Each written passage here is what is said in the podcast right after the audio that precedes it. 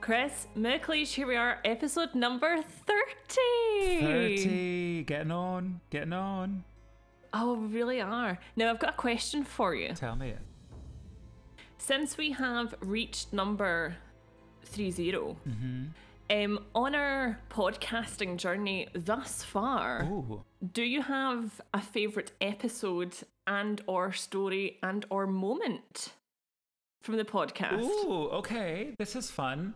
Um, this is so unexpected. Oh, um, it genuinely is. It genuinely is, yeah. Um, I feel...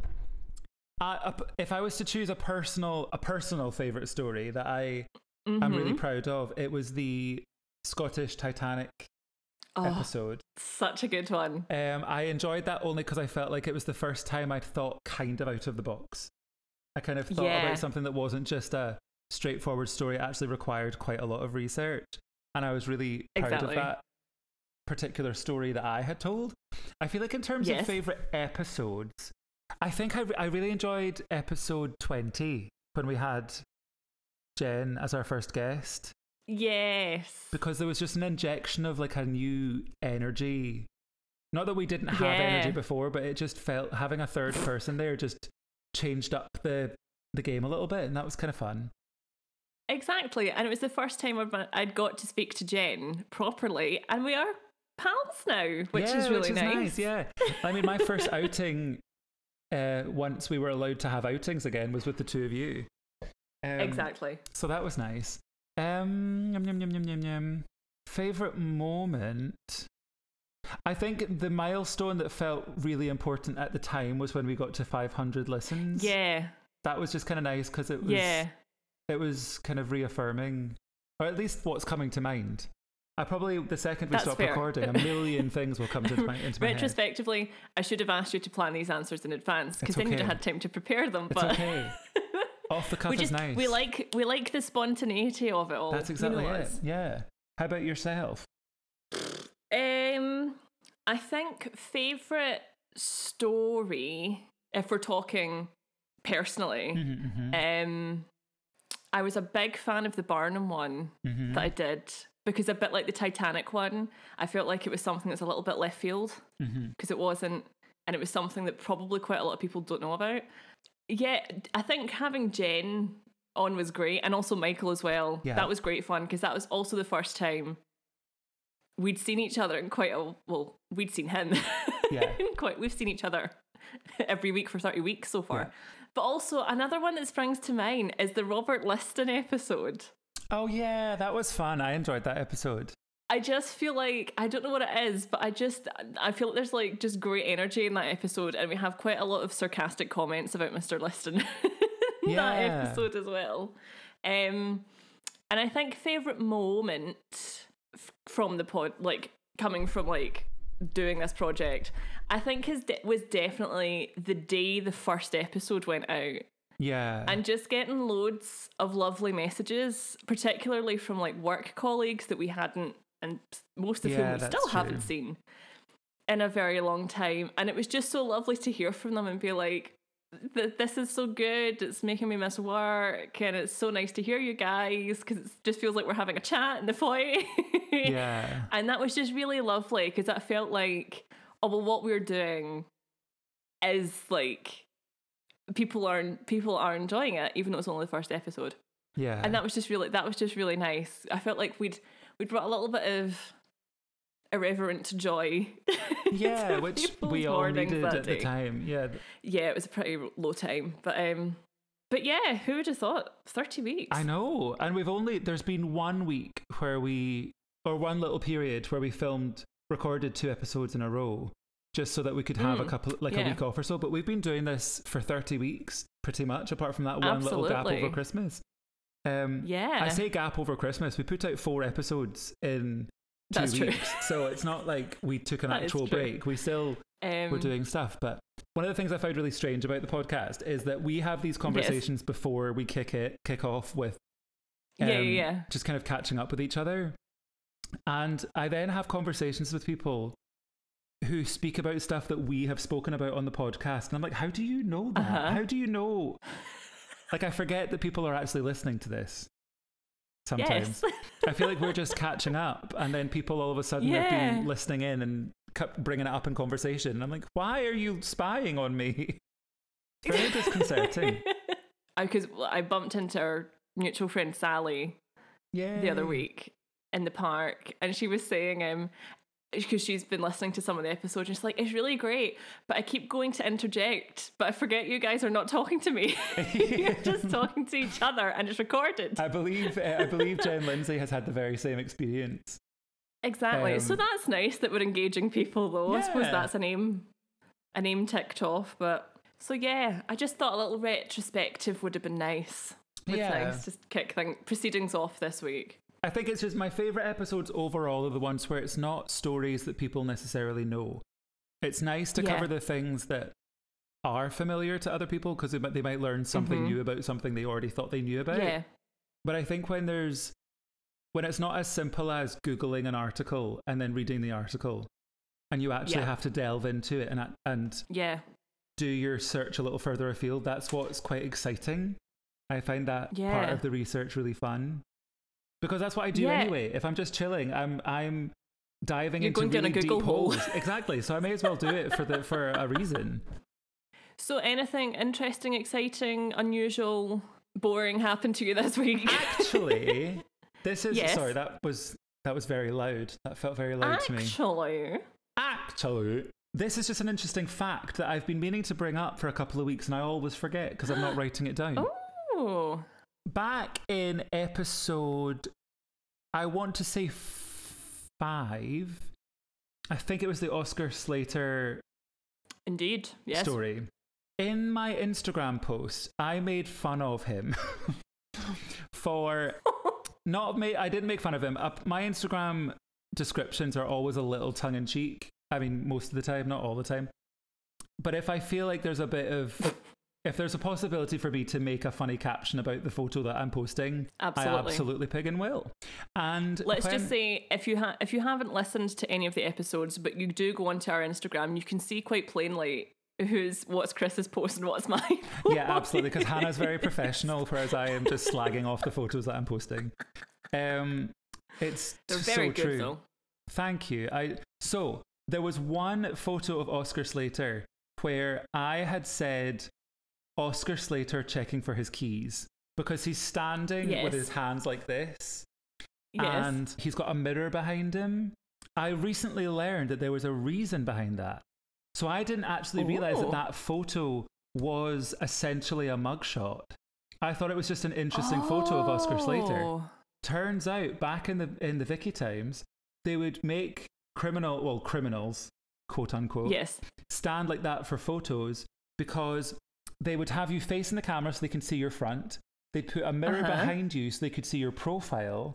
And then they would have your hands up like here so that they could see any noticeable scars and such like on your hands, or if you were missing fingers and all that kind of stuff. So wow. that you were easily identifiable. And it was all because the cost of photography was still too much. So they would try and achieve as much within one photo as they possibly could. That's so fascinating. I, I had know. no idea that was a thing.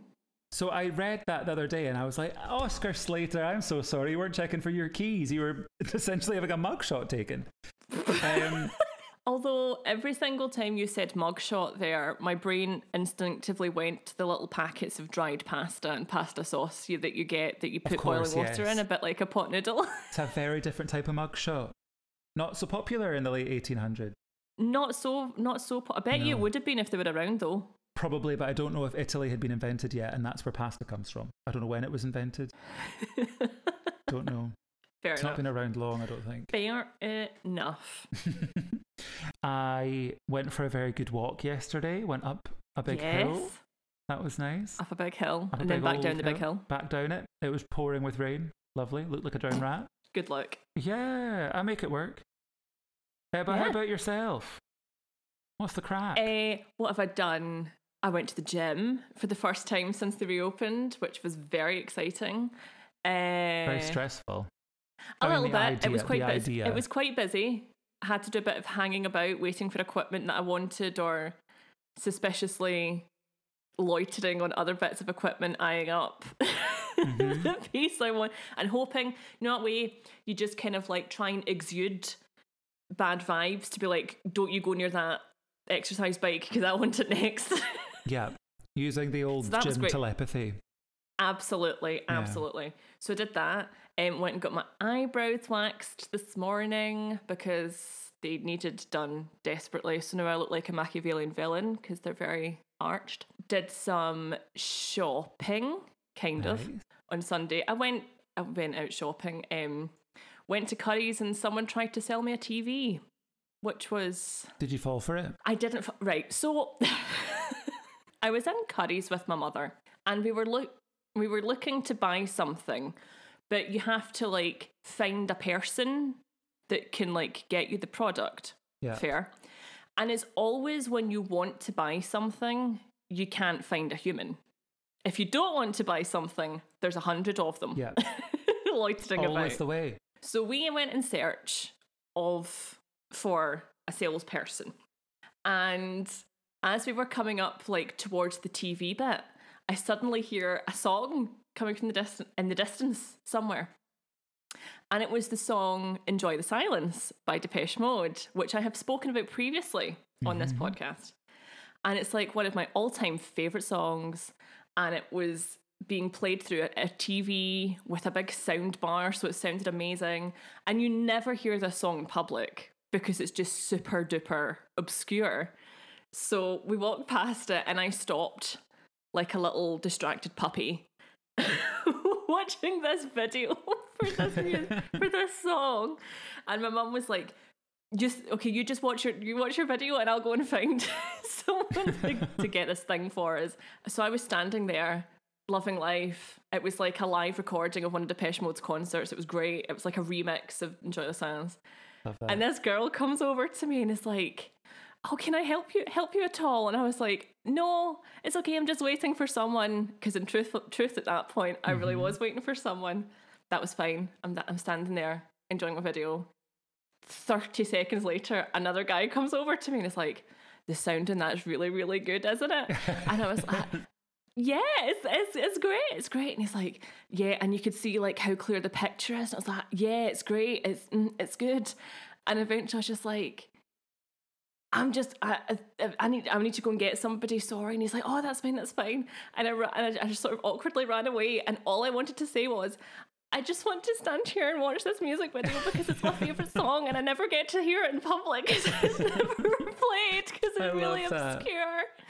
And I just want to stand and watch Dave Gahan being sexy because he's really sexy in this video.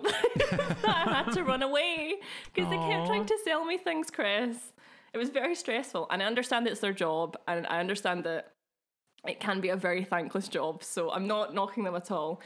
But it was just very funny, because I was like, all I want to do is stand and watch this video. I, don't want, I don't want to buy the overpriced T V. Also, you're picking the wrong person to try and sell a T V to, because I am renowned for being very tight with my money when it comes to overpriced things. Well, hat time? Or... W- Hat time? Yeah, hat time. Because I honestly have nothing else to talk about. Okay, right. I've got a good okay. one. I'm ready. I've got a good one that we definitely haven't had. Okay. And it is theatre related. Woohoo. Okay. You can revive one closed West End or Broadway show for one evening. What do you pick? The Gender Swapped Company. Ooh, okay. Yeah, with Patti LuPone, uh, Mel Gadroit. Yeah.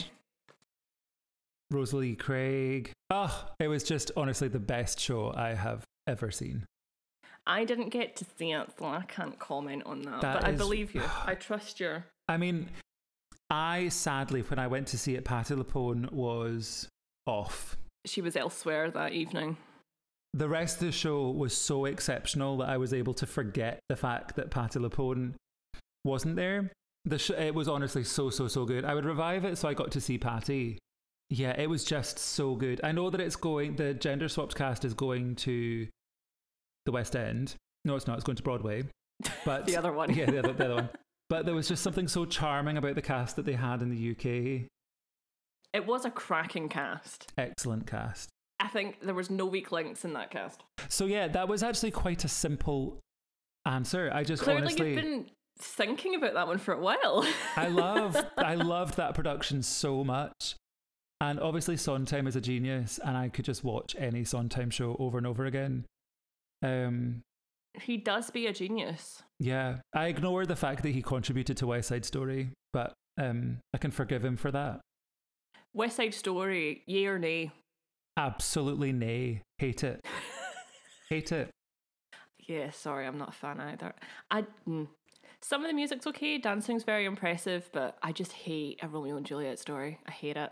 Me too. I, hate it. I don't really care about I hate it. Young love. I hate it. It's uh, the other thing is so Maria. Maria is my most detested musical theatre song of all time. I think Maria is so Fair. boring. Ugh. I had to, funny story. In my final year of school, I did uh, vocal lessons for a year. And uh, I had the most brilliant teacher, terrifying teacher. You think of a voice teacher, and she was probably like sort of the archetype. She is probably what you imagine. She was in okay. like the draped scarves and the long skirts, and she was a little bit terrifying, but I loved her. And she was one of those teachers, if you respected her, she respected you. Yeah, that's it was, what it's all about. She was great.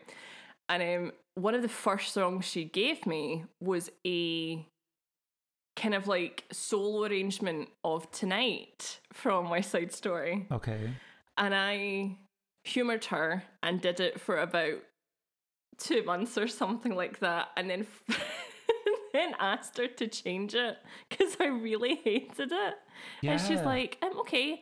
And she pulled out her, her portfolio and she's like, um, have you heard of Think of Me from Phantom of the Opera? I was like, I'll do it. I'm sold. Yep. I'll do it. Give me that over anything from West Side Story, please. Uh, so yeah, I fun. just, I, I think there's some fun numbers, and I enjoy the, America's quite fun. It's, yeah. It's just repetitive. and um, It is a bit. Although I will say, have you seen Cher's one woman sketch version? I have. It is wild. It is a sight to behold, I will it's say that. It's so crazy. Much. So if you haven't seen Cher performing all the roles in West Side Story within one video, go and treat yourself on YouTube, because it is crazy. I think she does a passable Anita. Everything else is terrible. She exposed herself as a, as being a terrible singer in that video. Well, there you go. I think she's a good singer. I don't know if, I'm not. I'm not slating. Yeah, but Cher. I don't know if I don't know if autotune existed at that point in time. No, but it was truly. She is not a soprano. Why was she singing Maria? oh, oh so God. bad. Um. So That's yeah. No, so I. Funny. I. I poo-poo the idea of West Side Story. It is in my top five least favorite shows that I've ever seen. So I think I'm going to pick a show. I haven't seen it in person, mm-hmm. but I might have seen it on a little, a little, you know, winky wink. Yes. You, you know, mm-hmm. you know, yeah. It was a Broadway show um, called Tuck Everlasting. Have you heard of it? I have. That had... Um... You have. So it is a musical that is based on the book of the same name by Natalie Babbitt, which is a book that's kind of like an American staple, I think, but we don't... really it's, it's not really one that I think has been on many people's radar. And to cut a long story short, without giving anything away, it's about a young girl who stumbles across a family who are immortal, and the kind of um and for it being a kid's book, it poses some quite big questions about life and what it means, uh, what life means and all that. It premiered on Broadway back in twenty sixteen, and I just absolutely fell in love with the cast album. It's beautiful, beautiful music. It's kind of folk, folky. Yeah. Um, it's really magical. The music's really catchy. Some of the music's really sad, actually. And then I, I did see a little. There might have been a wee mm, recording of it somewhere online, which I watched, and it was just a beautiful show. It looked lovely. Just yeah. everything about it. But it actually only lasted on Broadway for a month. Oh no, I didn't realise it was that bad a run. Yeah, it was only like sixty-nine performances or something it played in total. It was a mm. really short one run, because there was a little musical called Hamilton. that was causing a bit of furore on mm-hmm. Broadway. So quite a lot of shows suffered, uh, Tuck Everlasting being one of them. And but it just is such a beautiful show, and it's a, just a show that I would love to see live. Yeah. And just to hear the music played live, because it's just, it's a really well-constructed musical. I can't say much more than that. It's just, it kind of, it ticks all the boxes.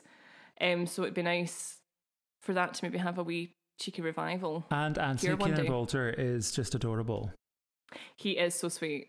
Yeah. And I love the fact that he still manages to pass as a seventeen-year-old, even though he's in his thirties. Yeah. Ah, that's the dream. That is, hey, you could pass for a seventeen-year-old if you tried. I mean, if I tried really hard. You might need to shave your beard. That'd probably do it. Yeah, yeah. Okay, will we fire in with the absolute saga that we have prepared for everyone today? Yes, would you like to explain? To, I absolutely would. I was going to say the viewers. They're not viewers, not really. the, you know what I mean? The ear viewers. The ear um, viewers. Yes. So, ear viewers, we decided for our thirtieth episode, which felt like a little bit of a landmark, we have spoken about this woman frequently. She has cropped up in many stories, but we haven't actually mm-hmm. told her story. So we thought that as a special little tribute to this woman on our thirtieth episode, that we would take one half of her life each and just mm-hmm. explain all. So I, I obviously know the full story of this woman, so does Hannah, but we have both done our research independently, so this will still be a nice little surprise for each other, in case we find exactly. any interesting fact we had forgotten. Um, so we are doing the life and times of Mary Queen of Scots. Woo-hoo! What a gal. What a gal. What a life. Oh, what a life. So I'm going to kick things off by telling you about the beginning portion of her life. And then Hannah will tell us about her later years. And uh, no spoilers, but... No spoilers, but I think we all know how this is going to end. Oh, yes. Uh, no need to give you a heads up. Hey! Hey-o! Okay, so firing in. Mary Stuart was born on the eighth of December fifteen forty-two at Linlithgow Palace in West Lothian to King James the Fifth and his second wife, Mary of Guise, of France, of Europe, of the world. She is thought to have been born prematurely and has been described as a, quote, weakly child, not likely to live. That's a bit rude. Very rude. She could not defend herself. All she did was cry. Absolutely. Cry and poop. Maybe that's her way of saying, I'll show you. Crying and pooping. Absolutely. Clearly, this wasn't the case, because otherwise this would be a very short story. She gave a big middle finger to the child mortality rates of the fifteen hundreds. In the future, this stubborn will to live may well have been the only thing that saved her. She was the only surviving legitimate child of James. The Stuarts had two sons that both died in infancy within hours of each other in fifteen forty-one, before Mary was born. After defeat at the Battle of Solway Moss in November fifteen forty-two, James returned to Fife's Falkland Palace and went to bed with a high fever. On the eighth of December, the message came from Linlithgow Palace that his wife had given birth to a daughter instead of what he had hoped for, a son. Classic, classic king. God forbid. Yeah, I mean, what's the worst that could happen? A woman. Women. A That's future it. woman. He gave, she gave birth to a full-grown woman. That would be quite terrifying. She just shed a skin, shed her skin like a snake. And another, a new I was going to say like there. a selkie, but okay. Oh, well, yeah, that's more in keeping with our vibe, isn't it? Uh, King James the Fifth died six days later, perhaps from the effect of a nervous collapse following the Battle of Solway Moss, or from drinking contaminated water while on campaign, and baby Mary became Queen of the Scotland, the Scotland, the youngest the Scotland. ever British monarch at a tiny six days old on the fourteenth of December. What a claim to fame. Oh, yes. And interestingly, James had also become become king at the fresh-faced age of just seventeen months. So he also was a child's monarch, because his dad was killed oh. at the Battle of Flodden when he was seventeen months old. Oh. A popular tale, first recorded by John Knox, states that James, upon hearing on his deathbed that his wife had given birth to a daughter, ruefully exclaimed, quote, "It cam wi' alas, and it will gang wi' alas," end quote. His family became rulers of Scotland in the fourteenth century when Marjorie, daughter of Robert the Bruce, married Walter Stuart, the sixth High Steward of Scotland. So in essence, he was saying that the crown had come to his family through a woman, and it would be lost from his family also through a woman. And this legendary statement did come true, but not through Uair Mary. It came through her great-great-granddaughter, Anne, Queen of Great Britain. So wow. the okay. crown stayed within the family for quite a bit longer than, than Big Maz. But uh, he was concerned. He had concerns. Within a short time, Mary started to thrive, and by March of fifteen forty-three, Sir Ralph Sadler reported that she was, quote, "a right fair and goodly child, as any that I ever seen of her age." So she was doing quite well. Excellent. Now, she was oh. a desirable slice of a wife, even though she was just a baby. Oh, yep. okay. Questionable. Questionable. Both Protestant England and Catholic France wanted Mary to marry a royal from their country in order to gain control over Scotland. Mary's great uncle, you might have heard of him, King Henry the eighth. Oh, that guy. That big guy. Oh, yes. That um, guy. Quite ironic that that was her uncle when we know what he did for a pastime. Exactly. He did have a little penchant for the axes. He did. Penchant de l'axe. I assume is French for penchant for axes. So Mary's great uncle, Big Henry, arranged for Mary to marry his son Edward in the hopes of uniting Scotland and England. When Scotland rejected the proposal, the king's response was infamously disturbing. He began what has come to be known as the rough wooing of the little girl, attacking Scotland in order to strong-arm them into submission through brute force. Meanwhile, Mary was pooping her pants because she was still a baby. Quite literally pooping her pants. Quite literally. She wasn't quaking in her boots pooping her pants. She was just there living her life pooping her pants. In fifteen forty-seven, the first part of Mary's destiny locked into place. Scotland, terrified of Head Slicer McGee and losing the fight, turned to France for help. The French king agreed to help so long as the now five-year-old Mary married his son instead, and the country readily agreed. From that point on, Mary was betrothed to the three-year-old Dauphin Francis. At six years old, she moved to be raised in France alongside the children of King King Henri the Second of France in magnificent royal palaces and became very close to Princess Elizabeth. By the time Mary arrived in France in the summer of fifteen forty-eight, she was well grown for her age. Her grandmother, Antoinette de Bourbon, Duchess of Guise, described her as very pretty indeed, and likely to be a beautiful woman, with an, exp- with an, es- with an especially smooth complexion. Her fond grandmother, oh my God, grandmother, just quick side note, when I spoke to yes. my mum earlier today, we were both having a terrible time saying things. I at one point tried to say plant pot, and I said plaunt pants. I said plaunt pants. Yeah. Wow, okay. It's one of those days then. Anywho, so this whole story is going to be an absolute time, especially because there's quite a lot of French. Um, her fond grandmother described her eyes as deep-set beneath a high forehead. Above all, Mary's physical appeal was in her grace and lightness of movement, which she maintained for most of her life. So I thought that it would be quite nice to mention quite a bit about how she looked and how she was perceived in character mm-hmm. and appearance, because although you can glean a little bit about someone from portraits, these portraits are not mm-hmm. always accurate. They're normally a variation of what a yeah. particular artist's style is. Yeah. Like we said about Richard the Third's portrait last week. Yes, yeah, is yeah, yeah. that everyone vaguely looks rather similar, and that's not just because they were all inbreeding. It just was because it was the style of portrait done. Yeah, it was just how they were done. they so I thought. The same. I often always think when I think of Mary that we know her story, but we don't necessarily, I don't always feel like I've got an idea of her as a person. Yeah. So I've tried to throw in some stuff that I found that described her, both in physical appearance and in yeah. uh, temperament and things. Whilst living it up in France, Mary became fluent in Latin, French, whilst maintaining the Scots dialect of the Lowlands, and even had a solid grasp of Italian, Spanish, and Greek.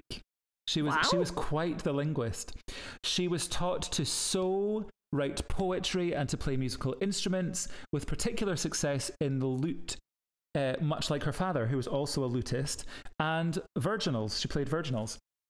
She was also known for being quite a competent singer, unlike her father, whose voice had been described as harsh.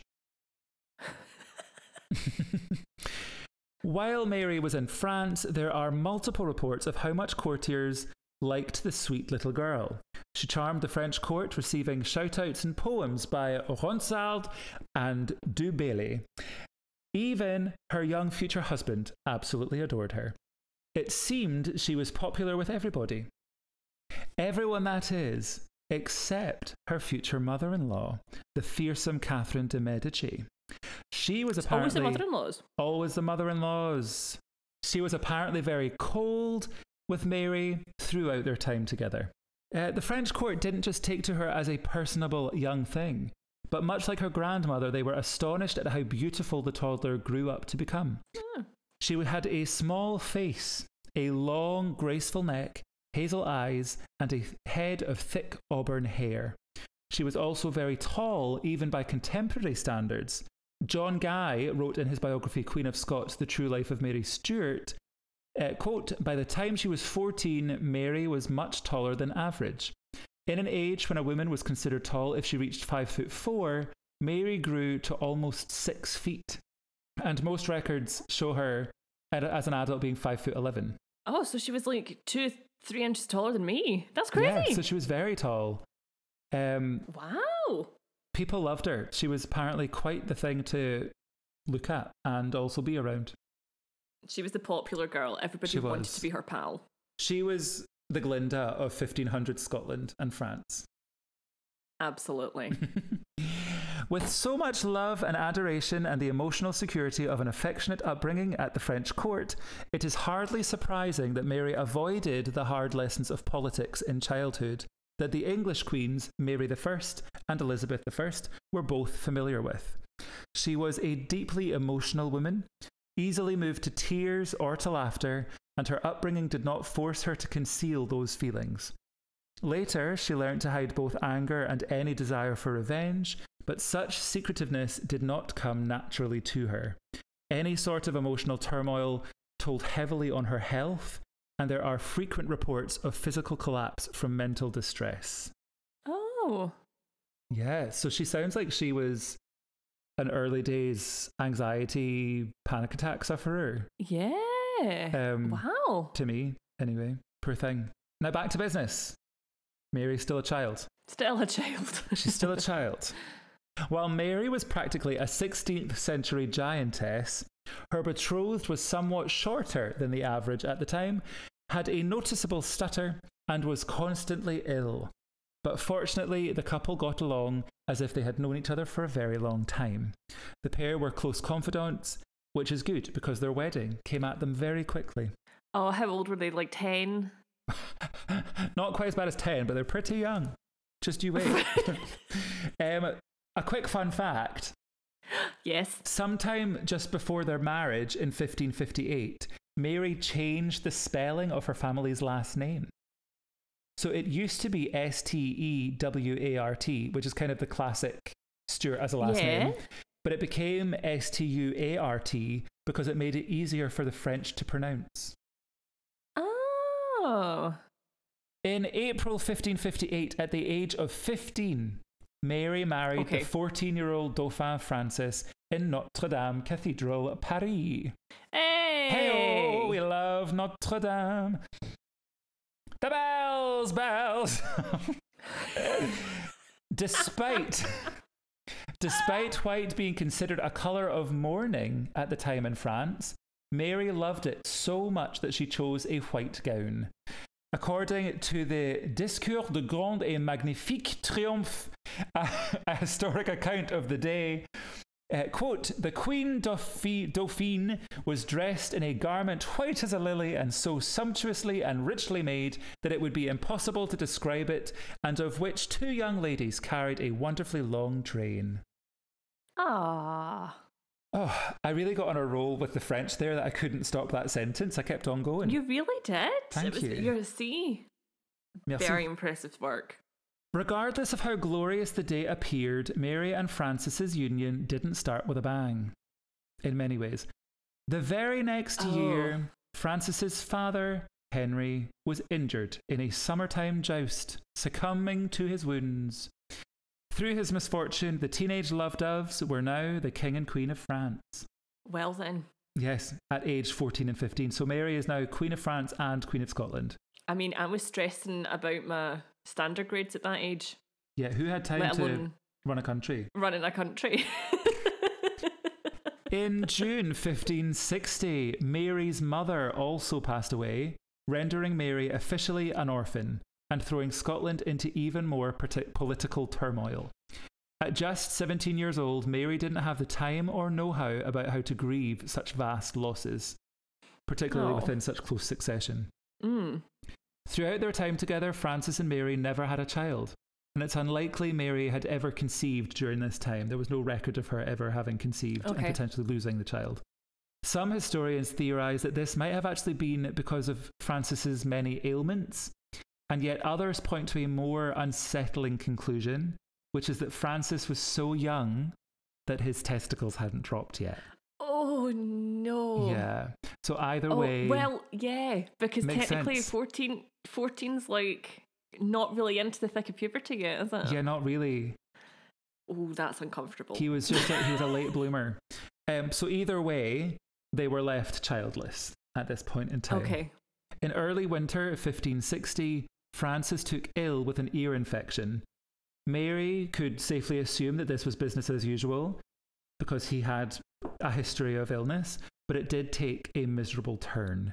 The infection led to a fatal brain abscess, and by December fourth, the king was dead. Oh, Mary. And this puts him at aged seventeen. That's horrible. Yeah. Once again, Mary's whole world was in tatters. One of the earliest assessments of Mary's characters as a queen came shortly after she was widowed.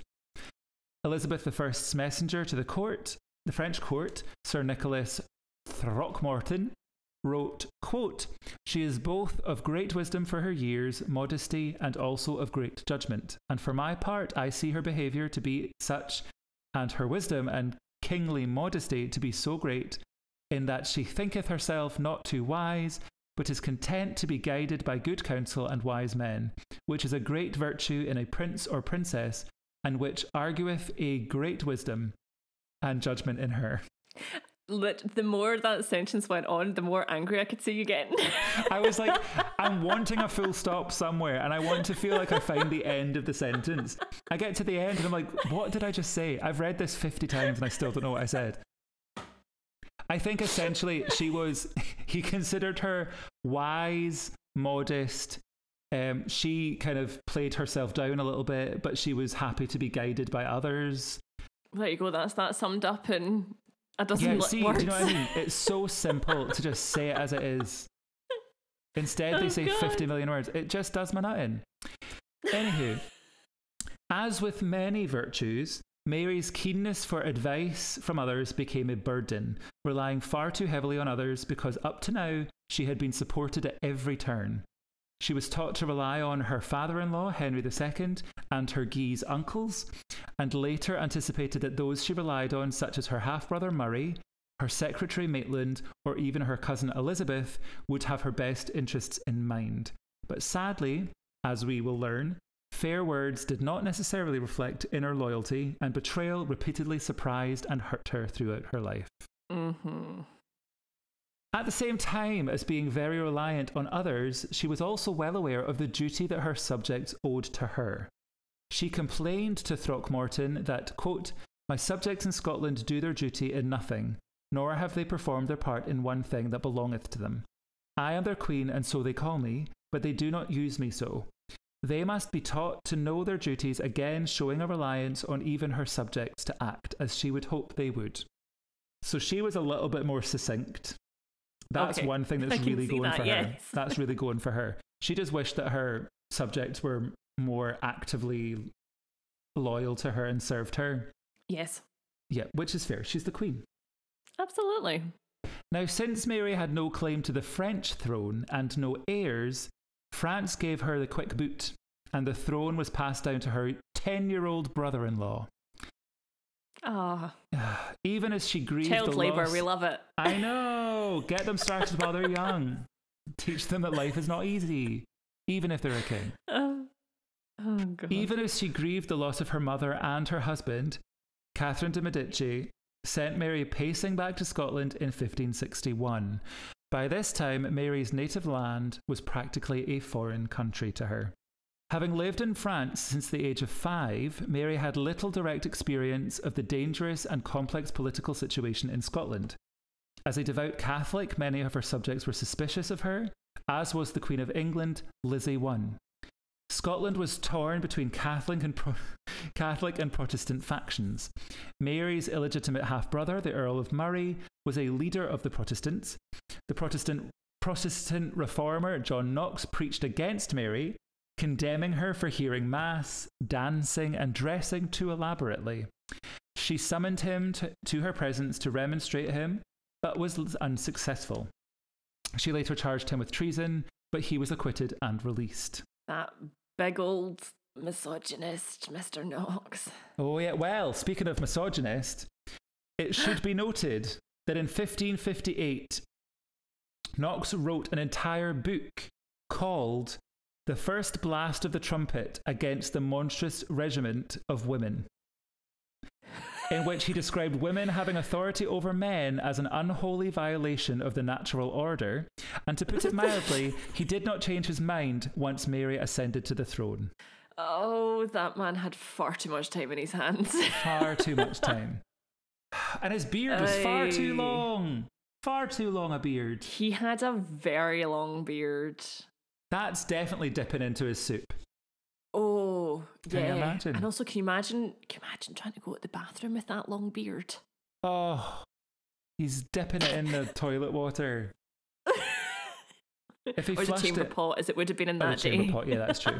That's true. Although I don't know, people actually like sat down on a chamber pot, did they? That's a question I cannot answer. That's something I'm gonna have. To, I'll travel back in time and I'll ask them because I. Anyway. Anyway. Yep. Mister Knox, why did you hate women and how did you go to the toilet with your big long beard? These are the important questions These we ask on this podcast. These are the important questions. We want answers. fifteenth century, uh. fifteen hundreds. To the surprise and dismay of the Catholic party, Mary tolerated the newly established Protest- Protestant ascendancy and kept her half-brother Murray as her chief advisor. Her Privy Council of sixteen men, of course, appointed Classic. on the sixth of September fifteen sixty-one, the day after my birthday, oh. retained those who already held their offices of state. The council was dominated by the Protestant leaders from the Reformation crisis in fifteen fifty-nine to fifteen sixty. Only four of the councillors were Catholic. Modern historian Jenny Warmold found this remarkable and suggested that Mary's failure to appoint a council sympathetic to Catholic and French interests was an indication of her focus on the English throne over the internal problems of Scotland. Even the one significant later addition to the council, Lord Ruthven, in December fifteen sixty-three, was another Protestant whom Mary actively disliked. So she wasn't really doing herself favours by taking in a bunch of men who just automatically were on a completely different page. But not great. She wanted to be queen of everywhere, so exactly. In this, she was acknowledging her lack of effective military power in the face of Protestant lords, while also following a policy that strengthened her links with England. She joined with Murray in the destruction of Scotland's leading Catholic magnate, Lord Huntly, in, in fifteen sixty-two, after he led a rebellion against her in the Highlands. Mary sent William Maitland of Lethington as an ambassador to the English court to put the case to Mary uh, as the to, to put the case for Mary as the heir presumptive to the English throne. Elizabeth refused to name a potential heir, fearing that this would invite conspiracy to displace her with the nominated successor. However, she assured Maitland that she knew no one with a better claim to the throne than Mary. In late fifteen sixty-one, okay. Yes, that's interesting. That is interesting. Yes.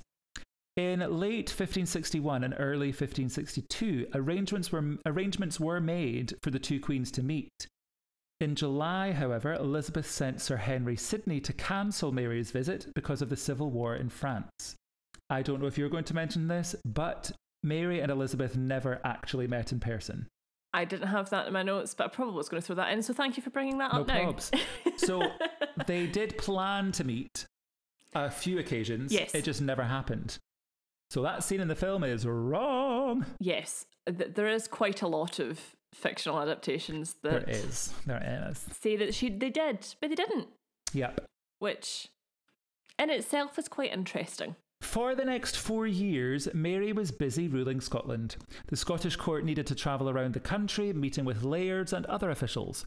Mary continued to love horse riding, dancing and hunting game. Mary was known to don drag and sneak out into the streets of Edinburgh for fun and to see how her subjects lived. Yes, Mary! Woo! I love that! Yes. She even at one point attended a formal banquet. No, she didn't. It was a banquet. That was the word. Banquet. That was the. That was a. Was it a sleepover? A banquet on a blanket. It's a picnic, yep, but really go. big. So she attended a formal banquet dressed as a man, which shocked the noble court. They were like, "What? Why are you dressed as a man, Qu- Mary?" Quite right. Quite right too. And she was like, "Mind your own business, Steve." She also enjoyed sport and would play tennis when at Falkland Palace, which is a location that she adored because it reminded her of the chateau in which she grew up. Mm. She is also, of course, renowned for being a massive golf nut.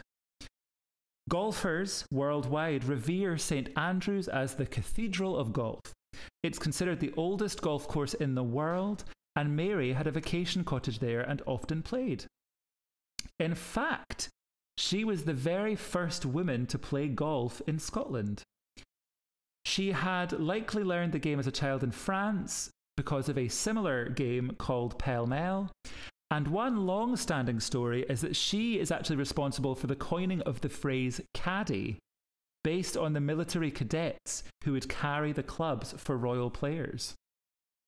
Oh my God, that's a brilliant fun fact. Yes, it is.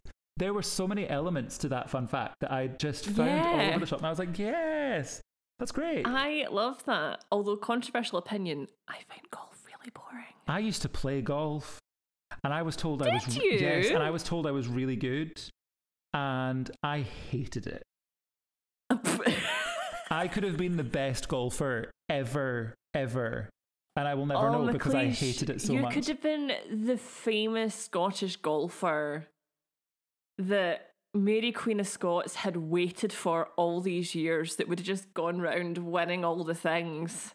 I will tell you for why I would never ever have become a famous golfer. I refuse to be told what to wear. Okay. And I will not wear okay. chinos and uh, like a polo shirt. That's not happening. That is not within my wardrobe. I can't see you in that. If I'm not allowed to swan in wearing chunky-soled shoes, skinny jeans and an oversized jumper, I'm not interested. Oh my God, yeah. You could have, you could have been like the rebel golfer. I could have reformed the entire sport. Absolutely. You could have been like the wild renegade. Young player. It's not, it's, it's, uh, it's not too late. Who knows? I could have a, I could change my mind. Still time. If they abolish, if they abolish the stupid uniforms, then perhaps I will imbibe. There you go. Back to back okay, to serious sorry. business. No, no, don't you worry about it. With her grief somewhat soothed and the English throne tickling her fancy, Mary started sniffing about for a new husband. It was a total disaster. Her advisors oh, tried to suggest Archduke Charles of Austria on her, but she ousted him back to Vienna. For some reason, she herself tried to butter up the infamously mentally unstable Don Carlos of Spain, only for Spain to deny her the cheek. Okay. Bit rude. Very rude. Elizabeth attempted to neutralise Mary by suggesting that she marry English Protestant Robert Dudley, the first Earl of Leicester. Dudley was the English Queen's personal favourite, whom she trusted and thought she could control. Dudley was very likely Elizabeth's own lover, and Elizabeth actually wanted them to live in the English court as some kind of bizarre ménage à trois. Oh. Mm-hmm. She sent an ambassador, Thomas Randolph, Randolph, to tell Mary that if she married an English nobleman, Elizabeth would proceed to the inquisition of her right and title to be our next cousin and heir. That was a quote, forgot to tell you, which is why it was a strange sentence. The problem was, he didn't fancy the pants off Mary. Unlike Ben Stiller, he didn't think there was something about Mary. I get the joke. Oh, fantastic. Because I found it very hard to word that when I wrote it down. I get it. Mm-hmm. Despite our Queen of Scots being up for it, the betrothed never went, the betrothal never went forward because the potential groom refused point blank. I mean, that's very forward thinking of Elizabeth, I will say oh, that yes. much, but I can't imagine it going down well in the mid fifteen hundreds. No, no, no. Yeah, I, very strange. She probably wanted them to marry and then still have him just to herself, but just to keep Mary appeased. Yeah. And not to... Personal favourite, wink, wink. Yeah, do you know what I mean? In contrast, a creepy French pervert poet called Pierre de Boscocel de Chastelar was seemingly besotted with her. In fifteen sixty-three, he was found during a security search hiding under her bed, apparently planning to surprise her when she was alone to profess his love. Mary was, of course, horrified and banished him from Scotland, an instruction he chose to disregard. Two days later, he forced his way into her chamber as she was about to disrobe. Furious and terrified, she screamed for help. Murray rushed into the room and she shouted, quote, "Thrust your dagger into the villain." Murray refused, but Chastelard was tried for treason and beheaded. Maitland Lovely. theorised that this love was feigned and was merely part of a plot to discredit Mary by tarnishing her reputation. Okay, I'm really sorry, but thrust your dagger sounds like a euphemism and I can't stop laughing. I'm really imagine, sorry. Imagine Murray took it the wrong way. And she'd be like, sorry. Murray, Murray, I told you. That's not... Maybe that would have been an interesting ménage à trois. That really would. That would have been a plot twist I would oh, not yes. see coming. Half brother and sister plus a creepy poet. What a dream. There you go. Ticks all the boxes. Incest. Stalker. oh, all we God. need is cannibalism. We're ticking all the Scottish Absolutely. boxes. There you go. Oh, yes. With all this love failure behind her, things were looking up. Back in February fifteen sixty-one, while still mourning Francis, she met her half-cousin, Henry Stuart, aka Lord Darnley. His parents had sent him to France to extend their condolences while secretly hoping for a potential love spark between their son and Mary. Upon their second meeting sometime later, Mary was immediately smitten with Darnley, and it's not hard to see why. He was nicknamed the Long Lad. Darnley was over six feet tall. I'm sorry. Yes. Oh, wow. Oh, yes. Dear me. Okay. Yes, that's quite the nickname. Absolutely. Uh, he was a well-suited match for the five foot eleven Mary, being six foot tall, and the fact Darnley was famous. Darnley was famously good-looking was the cherry on the cake. Just ticking all the boxes. There's a couple of boxes he left unchecked, but I will get to those, don't you worry. Oh, God, okay. Oh, yes. Keen as beans, Mary and Darnley married in a fit of passion at Holyrood Palace, July fifteen sixty-five, ignoring the advice of her counsellors and without getting a papal dispensation for marriage between Catholic cousins. It was a fast, surprising and confusing thing that they did, with one courtier yep, claiming go. that she was bewitched. Now, although I'm not sure what Big Mazza wore at this wedding, we do know that Mary went wild for the colour white and valued purity yes. and paleness in almost all things, especially herself. For one, she was famous for the whiteness of her neat, tidy hands. Just her hands? Just her hands. As we know, she insisted on wearing white to marry Francis, even though at the time it was a mourning colour in France. And yes. fun fact, in the sixteenth century, it was fashionable for those with the means to bathe in white wine. Mary had incredibly fair skin, and the antiseptic properties of white wine essentially worked as a toner. Mary believed that it helped her complexion and may have also provided pain relief. Maybe I might start washing my face in white wine. Give it a bash. Why not? Why not? That, I mean, might as well put it to some use. Yeah, exactly. There were signs from the very beginning that Darnley and Mary were not an ideal pair, but she chose to ignore those signs. Queen Elizabeth was infuriated by this union. Both Darnley and Mary had claims to the English throne, and Mary was worried that any reproduction would present an even bigger threat to her position as English queen. Besides ticking off Elizabeth, Mary's rash decision also ticked off her brother Murray, who didn't like that now both the Queen of Scotland and her husband were Catholics. In response, he went into open rebellion.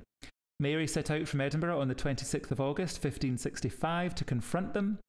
On the thirtieth, Murray entered Edinburgh but left soon afterwards, having failed to take the castle. Mary returned to Edinburgh the following month to raise more troops.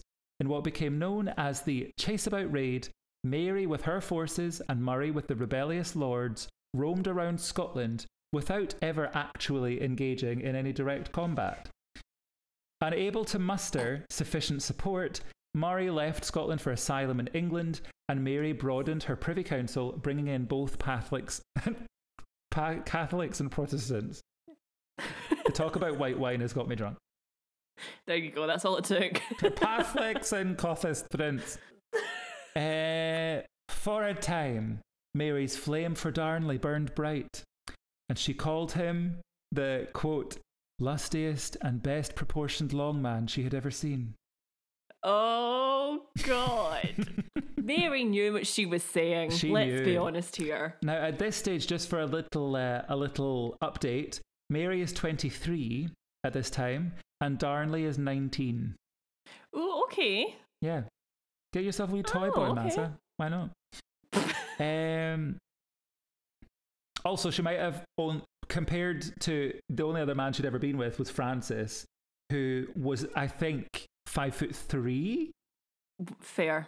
So he was a dinky little guy for the times, even in, at the time. And also, I can speak from experience as a woman of not average women's height that generally you you have to look down to talk to men. So anytime you get to yeah. look up at one is a bonus and a half. Although Let me about, tell you. It's about time that women spoke down to men. That is true. Oh, yes. That is true. Taking a stand right here, right now. Woo! Down with the patriarchy. Okay. Darnley seemed perfect to Mary, at least at first. She soon learned the truth. He might have uh, been oh. a hot slab of man, but he was also unimaginably vain, arrogant, and likely riddled with syphilis. To add insult to injury, he had an unhealthy fondness for the booze, which often revealed a violent side. Bear that in mind. Oh, dear. Yeah, beach.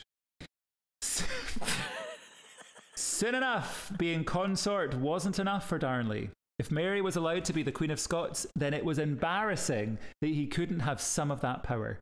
He demanded that Mary give him God the... For, God forbid. I know. He be, he be merely a consort and not have any of the power. Be grateful. God forbid. Ugh. He's probably sneaking into her bathroom, stealing her white wine stash. She's like, where's my toner? He's drunk it. Because he's so mad he can't have the power. So he oh, takes away her toner. Deadums. He demanded that Mary give him the crown matrimonial, which was an edict that would let him become the true king upon her passing. She refused, and the marriage very quickly went downhill. Oh dear. Despite Darnley being an absolute eejit, there was a glimmer of hope on the horizon, because in late fifteen sixty-five, Mary became pregnant. It was a mixed blessing. On one hand, mm-hmm. she might provide the heir that Scotland needed. On the other, Stinky Darnley seemed to be the father. Then, as the nation excitedly awaited the birth, another violent wind of change came a-blowing. Oh, okay. Enter Mary's close companion, David Rizzio. Rizzio was considered a... was considered a... Ahoy, agree. Rizzio was considered a good musician and excellent singer, which brought him to the attention of the cosmopolitan young queen. Towards the end of fifteen sixty-four, having grown healthy under her patronage... Healthy, it says wealthy. having, Same difference. having grown wealthy under her patronage, he became the Queen's Secretary for Relations with France after the previous occupant of the post had retired. Rizzio was ambitious, controlling access to the Queen and seeing himself almost as a Secretary of State. Other courtiers felt that as a Catholic and a foreigner, he was too close to the Queen. Rumours became rife that Mary was having an adulterous affair with Rizzio. True or not, Darnley was still sore about his lack of power and felt the niggling feeling of jealousy. On March ninth, fifteen sixty-six, Mary, Rizzio, and the Lady Argyll were seated at the supper table. The Queen was six months pregnant at the time. The rebels burst into the supper room, led by Lord Ruthven, and demanded that Rizzio be handed over. The Queen refused. Rizzio hid behind Mary, but was ultimately seized. According to Mary, one of the intruders, Patrick Belenden, pointed his gun at her pregnant belly, while Andrew Kerr threatened to stab her. Lord Ruthven denied this later on when asked. After this violent struggle, Rizzio was dragged through the bed, cha- the bed chamber into the adjacent audience chamber and stabbed fifty-seven times. His body was thrown down the main staircase nearby and stripped of his jewels and fine clothes. The location of Rizzio's murder is marked with a small plaque, and underneath there is a red mark on the floorboards, which reportedly was left when Rizzio was stabbed to death. Now, I have been here. Okay. What's this, Holyrood Palace? This was Holyrood Palace. I never mentioned that. Rizzio was first buried in the cemetery of Holyrood Abbey. Buchanan states that shortly afterwards his body was removed by the Queen's orders and dis- dis- de- deposited in the tomb of the Kings of Scotland in Holyrood Abbey. This strengthened the previous rumours of her familiarity with him. At the best of times, Queen Mary was a volatile creature. One minute she would be sociable and kind, and the next she was disdainful and removed. Her unpredictable health didn't help matters. She was prone throughout her life to bouts of serious illness, including uh, a spate of unknown sickness in the late fifteen sixty-six that left her constantly vomiting, near blind, and susceptible to convulsions. Today, historians believe she suffered from porphyria, which is a group of liver disorders in which substances called porphyrins build up in the body, negatively affecting the skin or nervous system. So she may okay. well have been a very sickly person. Yep. Immediately after the murder, Mary spoke to Lord Darnley and made the and may have convinced him that they were both in danger. The guard around her was relaxed the next day and they escaped to Dunbar Castle. Mary, a week mm. later, returned to Edinburgh with her supporters and took up lodgings on the Royal Mile rather than return to the palace. On the twenty-first of March, she had Darnley, she had Darnley declared innocent of the murder. Okay. Robert Melville arrived in Edinburgh from London and reported back to Elizabeth on the aftermath of the murder. He noted that Morton, Lord Ruthven, Lord Lindsay, William Maitland of Lethington, the clerk registrar, Register James Balfour, and Lord Justice Clerk John Bellenden, and some gentlemen of Lothian, who were all suspected of having knowledge of the plan to kill Rizzio, had fled. Not suspicious yeah. in the slightest. Not suspicious at all. Now we must remember that even after all this trauma, Mary was still pregnant and still head of a country. In other words, she had oh to God, persevere. God, I forgot she was pregnant. Yeah, very pregnant, six months pregnant. Oh my God. On June nineteenth, fifteen sixty-six, at Edinburgh Castle, she gave birth to her royal heir at long last, James the sixth of Scotland, who later became James the first of England. Just to confuse matters even more. Oh yes, and here's a fun little tidbit. At the baptismal ceremony of James, the bizarre custom at the time was that the Archbishop of Saint Andrews spit in the baby's mouth. Uh, no. Mary staunchly refused, calling the Archbishop a pocky priest. Yeah, fair enough. I'll give her the context. Get Thank it, girl, you. get it. Oh, ew. Way for di- way to get disease under control as well, you know. It is oh, the fifteen hundreds after all. Absolutely. Um, okay, so oh. th- now this is... I've kind of wrapped up my Mary Queen of Scots section, but there are just a couple of additional bits of info that I wanted to throw out there. Love it. So despite the theory of the time that Rizzio was the father of Mary's child, in the Mary Queen of Scots film, there are scenes that actually depict Rizzio and Darnley having an affair together. There is. In real life at the time, Rizzio was described as Darnley's only governor, and a brief sexual relationship between Darnley and Rizzio is thought to be real history and not mere speculation. Darnley, who spent adolescent years in France, was known to be effeminate and bisexual, as was the vogue of young hedonistic courtiers in France. We know, of course, that same-sex relationship and attraction and romance goes back, back, back, back, back to the beginning of time, but the term homosexual is a pretty modern thing. Mm-hmm. Queer historians, by and large, see the trial of Oscar Wilde for gross indecency in Victorian times as the birth of the homosexual concept, which was three hundred years after Mary. For that reason, in addition to the difficulty of proving feelings or sexual acts of the past, and society's long-entrenched culture of homophobia, historians have largely shied away from identifying any historical figures as anything other than heterosexual, because it just doesn't tie into the ideals of these people of great power or great... That's so interesting, though, because as you said, it has always been a thing. Absolutely. It's just that people... It's not like it's a modern concept. It's a pretty modern concept for people to actually be in a gay relationship and for homosexuals yeah. to exist. And it does make sense that once that became a thing that people were aware of existing within a human person, that they wouldn't yeah. want to look back on these historical figures that for years had been recognised as just a heterosexual, because that's obviously the the norm. Like the restart setting of any person would be heterosexual yeah. in the minds of any old-fashioned homophobe, which is what most people in the olden days probably were. Let's be honest here, yes. Um, so this is fun. Uh, contemporary sources report that Rizzio was granted access to the Lord's table, his chamber, and his most secret thoughts, and they allegedly were known for lying in one bed together. However... See, this is very annoying, because Darnley could have been like one of the first gay icons, but it's a shame that he was a complete prat. Do you know what I mean? You really have to choose, you have to think about what your impact in the world is going to be. He and Absolutely. Rizzio could have had an incredible love affair whilst... They could have been trailblazers. Also, why has nobody told that story? Yeah.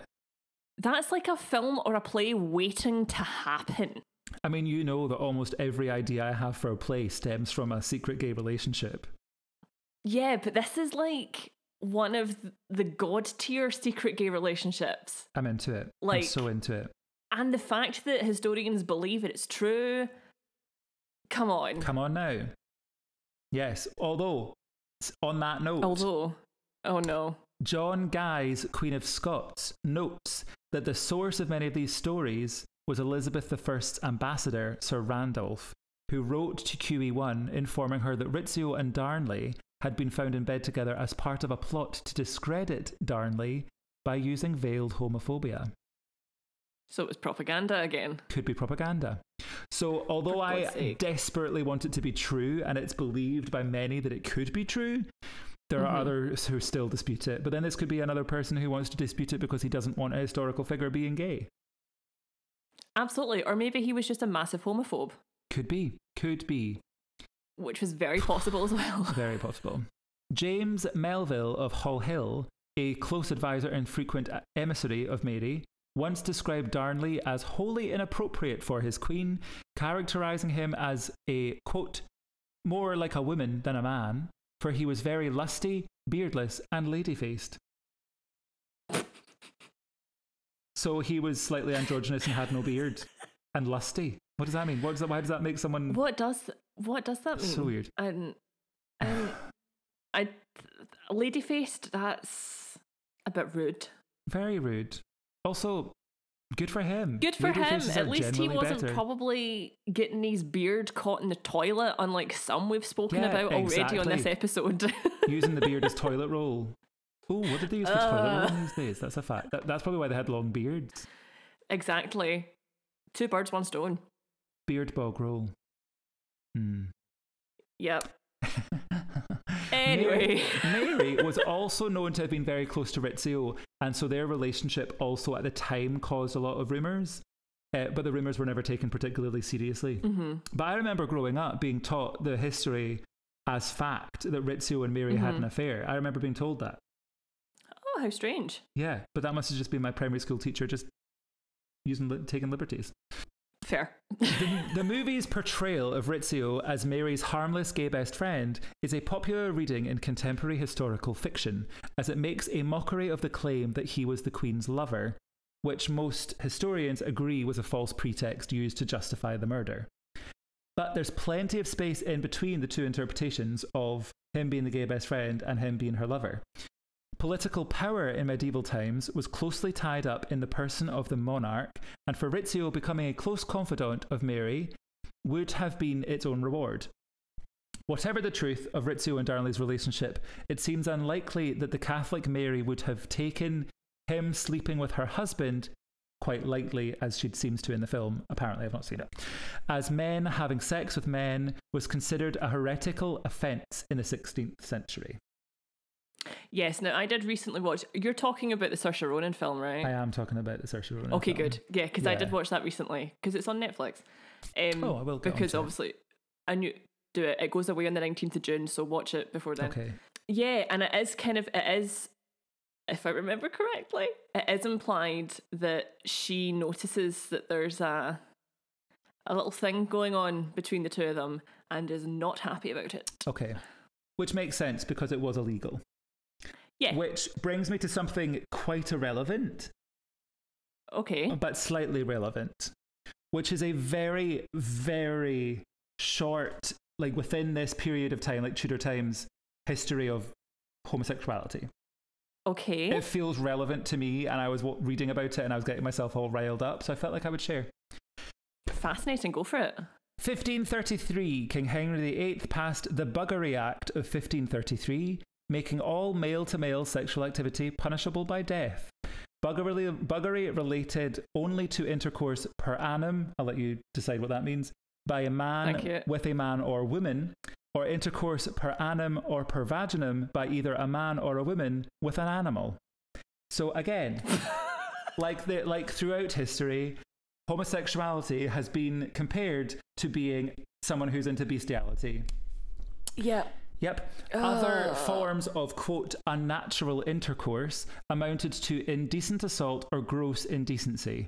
The Buggery Act of fifteen thirty-three only ran until the end of the Parliament, and the law was reenacted three times, and then in fifteen forty-one it was enacted to continue in force forever.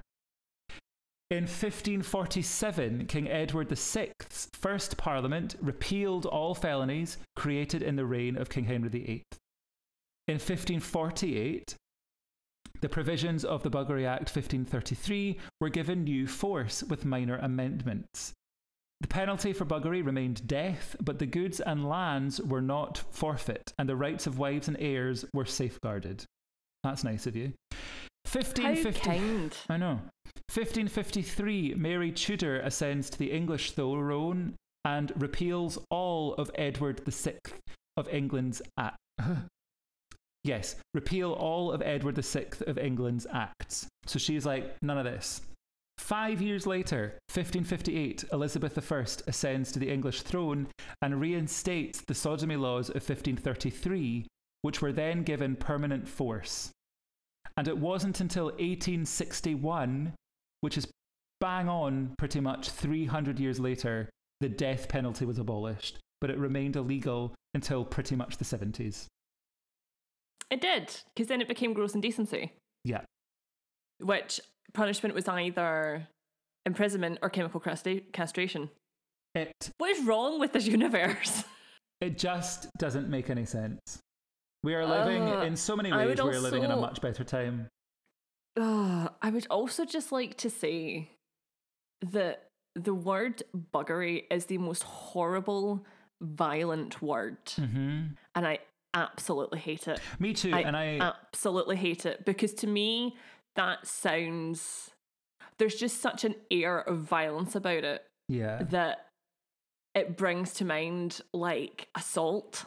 Yeah. And that's just, that's just horrible. Yeah. It's just horrible. Because for some reason, for so many periods of history, any kind of relationship that involved that kind of thing, for even, it's like they didn't know that the word consent existed. Absolutely. Just that's such a good point. Two men who love each other, or even if they don't love each other, they just want to do that. Yeah. Doing that, even though both of them were into it, it was still considered this horrible, violent, indecent assault, essentially. Yeah.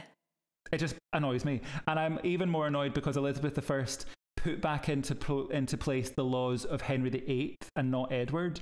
So she yeah. t- she then made it like goods and land were forfeit again, and the rights of the family and heirs weren't mm-hmm. safeguarded anymore, because she thought that King Henry's ideas were better than Edward's. Yeah. It's just anyway. very annoying. I should also point out that in when I said about the Mary Queen of Scots film, when Mary thinks there's a, a relationship going on between Darnley and Rizzio, I, from what I take from it, it's not the fact it's with a man, it's the fact he's just it's cheating. What, yeah, yeah, which is good. That, That's which nice is in- what, like, riles her. A nice but, interpretation. But yeah, that's horrific. I yeah. hate that so much. I friggin' hate. Oh, it just makes me angry. It just makes me so me angry. And the fact it wasn't abolished, literally, until about fifty years ago. I know. Ugh. And it's, even though it was abolished, it was just before the AIDS pandemic hit, and of course yes. that was just fuel for any kind of homophobia. Oh, it was the fuel. Yeah, and I ju- and so the fuel that was added even, to the fire. Even though it was no longer illegal, it was. Yeah. It, it wouldn't have been until pretty much the turn of the millennia, but that people started to be more accepting. It yeah. honestly blows my mind that I am so close to. T- I'm tiptoeing the line between being acceptable as a human being and being completely yeah. disregarded because of who I was born as. Yeah. And that blows my mind that it's so close yeah. to where we are right now.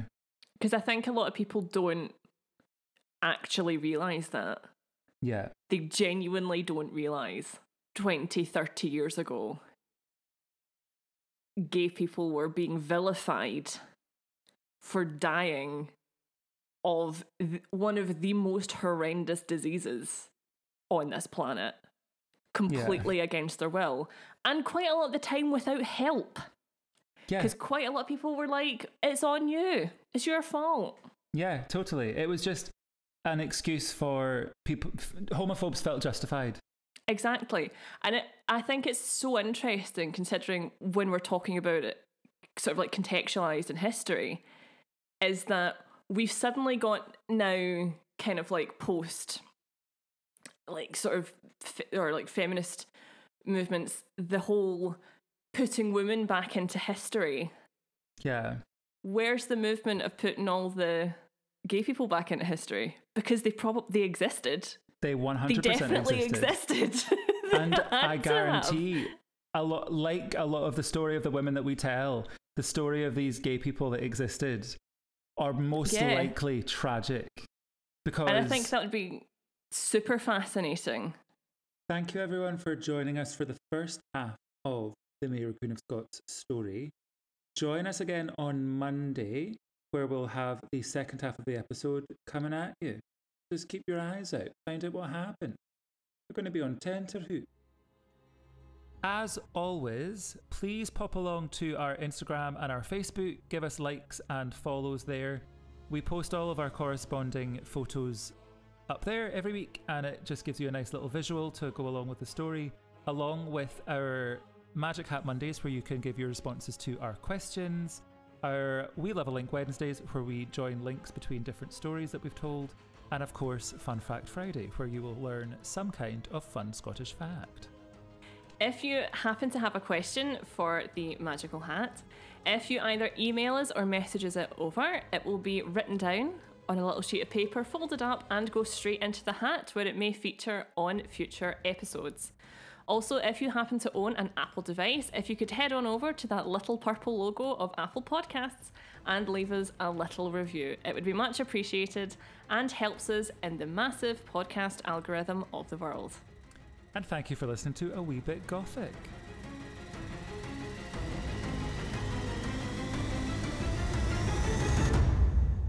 Was that gothic? A wee bit.